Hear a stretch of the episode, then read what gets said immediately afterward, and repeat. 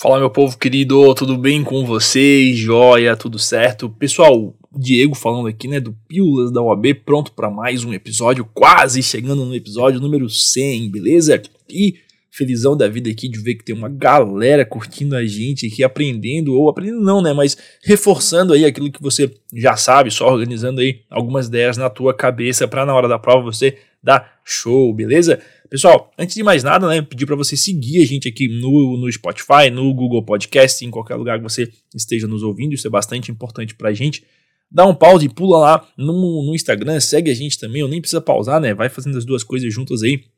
Mas Segue a gente no Instagram, todo dia tem um, um conteúdo bacana, um post legal lá para você dar uma curtida e aproveitar, tá bom? Sempre com posts muito pertinentes, não é aquele post de gracinha lá que você não aprende nada, beleza? Vamos para cima então. Hoje nós vamos conversar. Ah, antes de mais nada, né? Quando tu passar na primeira fase, lembra desses pobres coitados aqui que, com muito amor e carinho, fizeram um curso para você para a sua segunda fase, tá? Links estão aqui na descrição. Pessoal, hoje, nessa data, só está pronto o curso de, de, de, de, processo do trabalho, aliás, de, de, de trabalho, tá?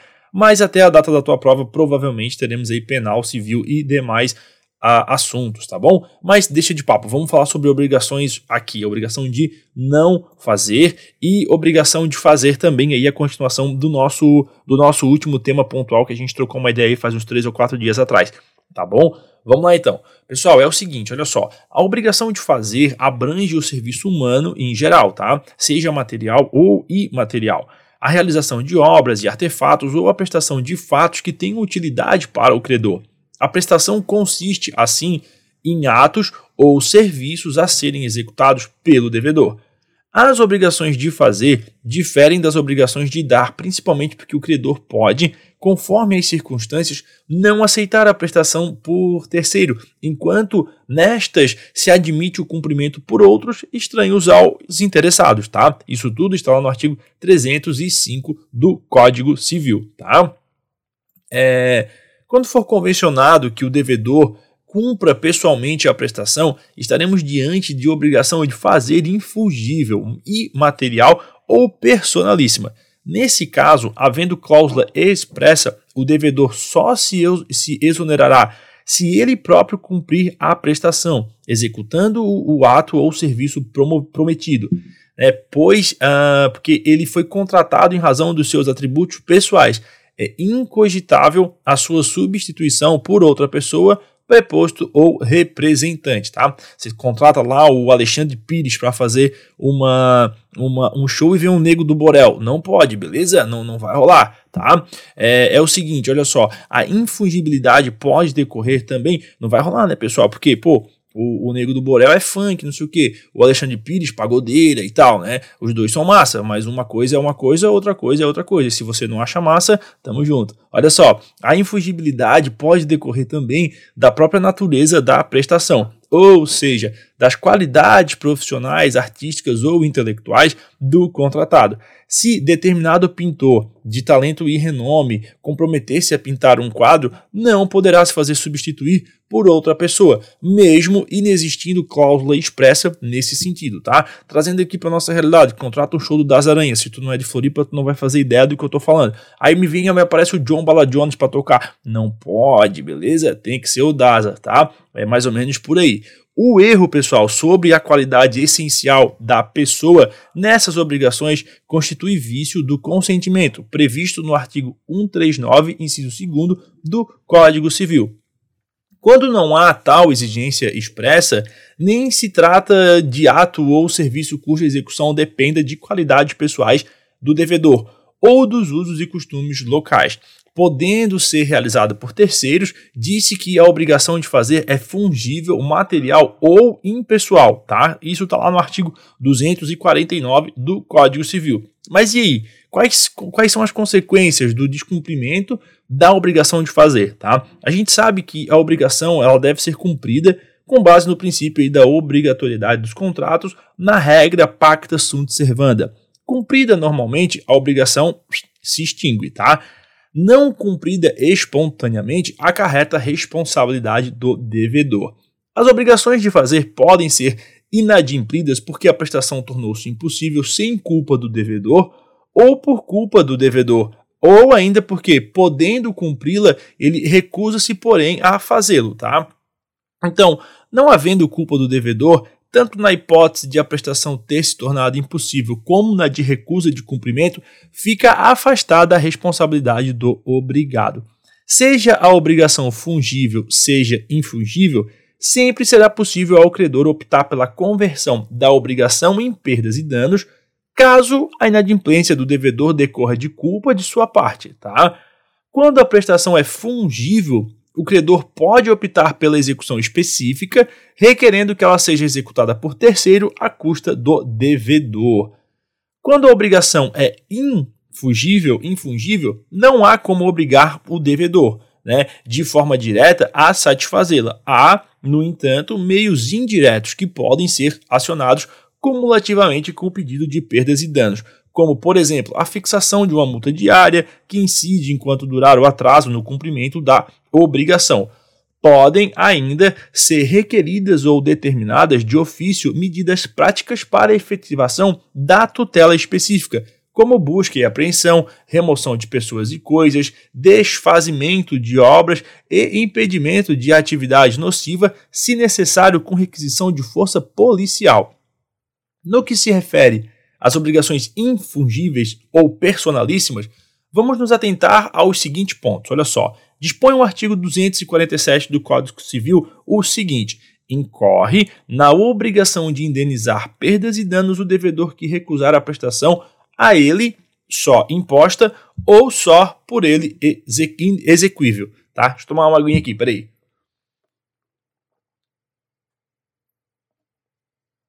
Boa. O dispositivo trata das obrigações infungíveis ou personalíssimas por convenção expressa ou tácita, sendo esta a que resulta de sua natureza, pactuada em razão das qualidades pessoais do devedor. A recusa voluntária induz culpa, tá?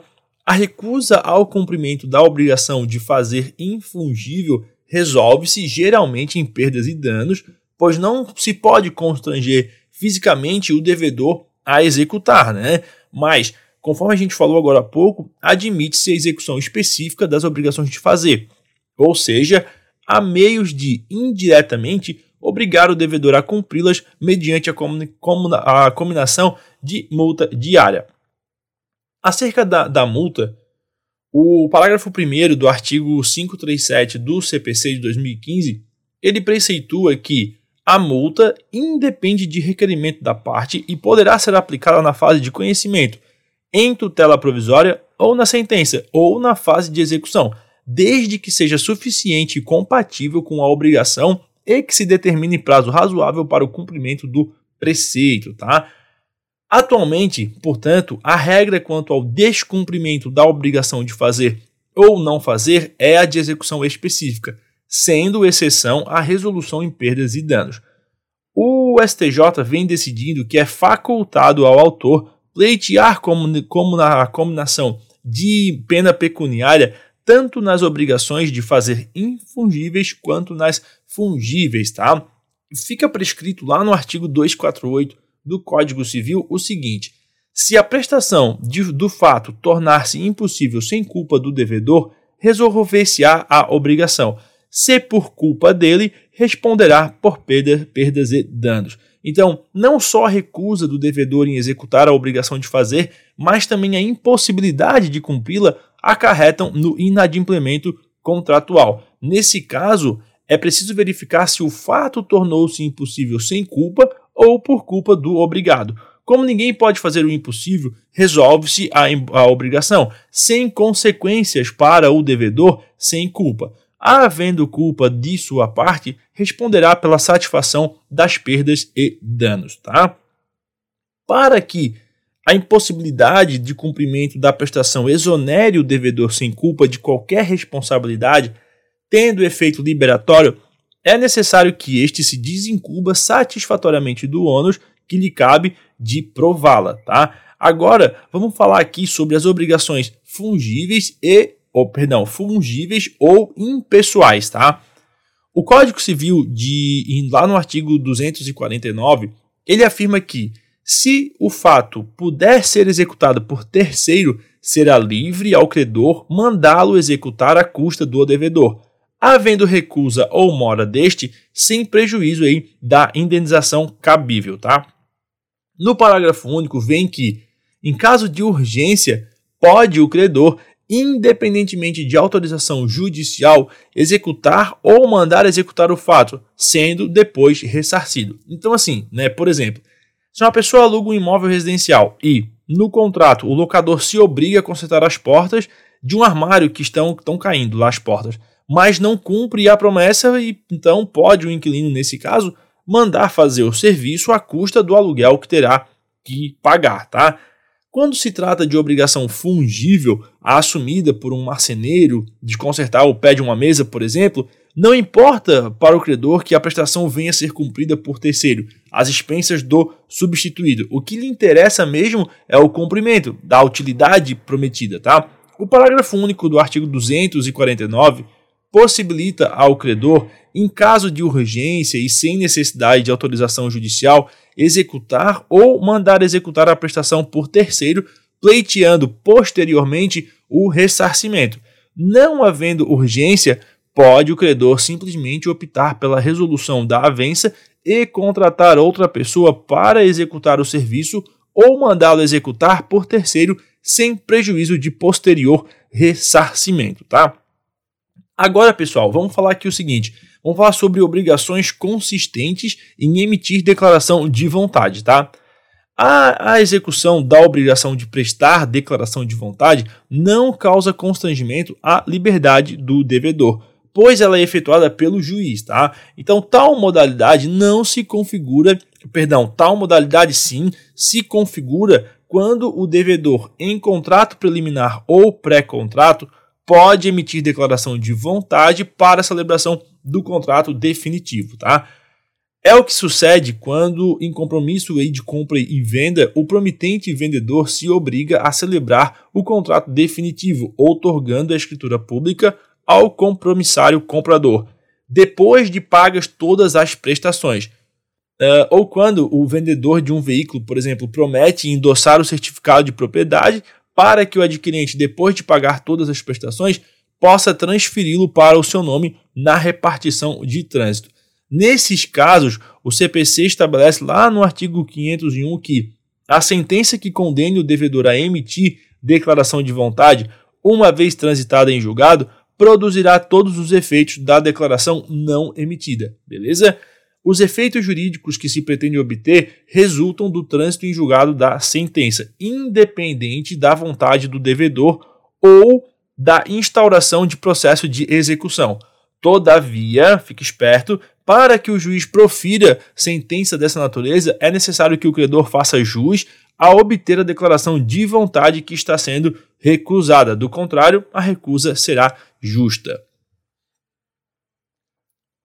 Agora, obrigação de fazer. Olha só. Perdão, obrigação de não fazer, tá? A obrigação de não fazer impõe ao devedor uh, um dever de não praticar o ato que poderia livremente fazer. Se não houvesse aí, se não houvesse se obrigado a não fazê-lo, no caso, né?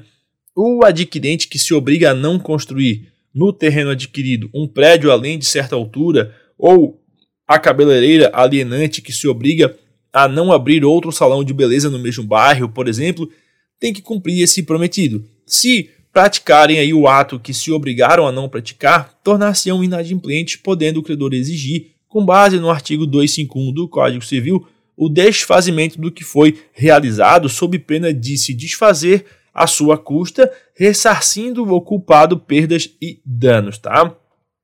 Além dos casos em que o devedor é, está apenas obrigado a não praticar determinados atos, ou seja, não abrir estabelecimento comercial em determinado ramo comercial, por exemplo, há outros em que, além dessa obtenção, o devedor está obrigado a tolerar ou permitir que outrem pratique determinados atos. É o caso, por exemplo, do proprietário do imóvel rural que se obrigou a permitir que terceiro utilize para caçar e, o do, e do dono do prédio a tolerar que nele entre o vizinho para reparar ou limpar aí o que lhe pertence, tá? É, dispõe o Código Civil lá no 251 que, praticado pelo devedor o ato cuja a abstenção se obrigara, o credor pode exigir dele que o desfaça, sob pena de se desfazer à sua custa, ressarcindo o culpado perdas e danos, tá? E aí temos o parágrafo único que nos diz que, em caso de urgência, poderá o credor desfazer ou mandar desfazer, independentemente de autorização judicial, sem prejuízo do ressarcimento devido. Se o devedor realiza o ato não cumprindo o dever de abstenção, pode o credor exigir que ele o desfaça, sob pena de ser desfeito à sua custa, além da indenização de perdas e danos, beleza? E incorre ele em mora desde o dia em que executa o ato de que deveria abster-se, tá? Assim, se alguém se obriga a não construir um muro e a outra parte, a outra parte ela pode, né, desde que a obra é realizada, exigir com auxílio da, da justiça que seja desfeita e, no caso de recusa, mandar desfazê-la à custa do inadimplente, reclamando as perdas e danos que possam ter resultado do mencionado ato. Uh, a mora nas obrigações de, de não fazer, ela é presumida pelo só descumprimento do dever, do dever de, de abstenção, tá? Independente de qualquer intimação. Nesse caso, ou o devedor desfaz pessoalmente o ato, respondendo também por perdas e danos, ou pode vê-lo desfeito por terceiros por determinação judicial, pagando ainda perdas e danos. Em ambas as hipóteses, sujeita-se ao pagamento de perdas e danos como consequência do inadimplemento. Nada impede que o credor peça somente o pagamento destas, tá? Hum, há casos, né, em que só resta ao credor esse caminho, porque é como na hipótese aí de alguém divulgar um segredo industrial que prometera não revelar. A gente falou numa questão aí anterior sobre a, a, o perfume, lembra? Acho que foi até numa questão de segunda fase que a gente viu por aí. Então, a, a receita, a receita não, a composição do perfume e tudo mais. Então não tem como desfazer a publicação daquela, daquela composição, daquele perfume. Já era, né? Não tem mais como, já está na mão do concorrente. Né? Então não tem, não tem mais, mais como. Então é feita aí a divulgação daquela composição, por exemplo, não há como pretender a restituição das partes aí ao status anterior, né?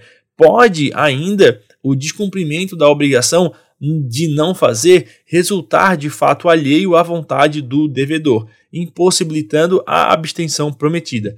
Tal como ocorre lá nas obrigações de fazer, extingue-se a obrigação de não fazer, desde que sem culpa do devedor, se lhe torne impossível abster-se do ato que se obrigou a não praticar. Artigo 250. Então, por exemplo, não pode deixar de atender a determinação da autoridade competente para construir muro ao redor de sua residência, o devedor que prometerá manter cercas vivas, assim como será obrigado a fechar a passagem existente em sua propriedade por ordem de autoridade aquele que prometeu não obstar o seu uso por terceiros. Para finalizar, vamos sair um pouquinho aqui do direito civil para entrar na parte processual dessas obrigações, tá?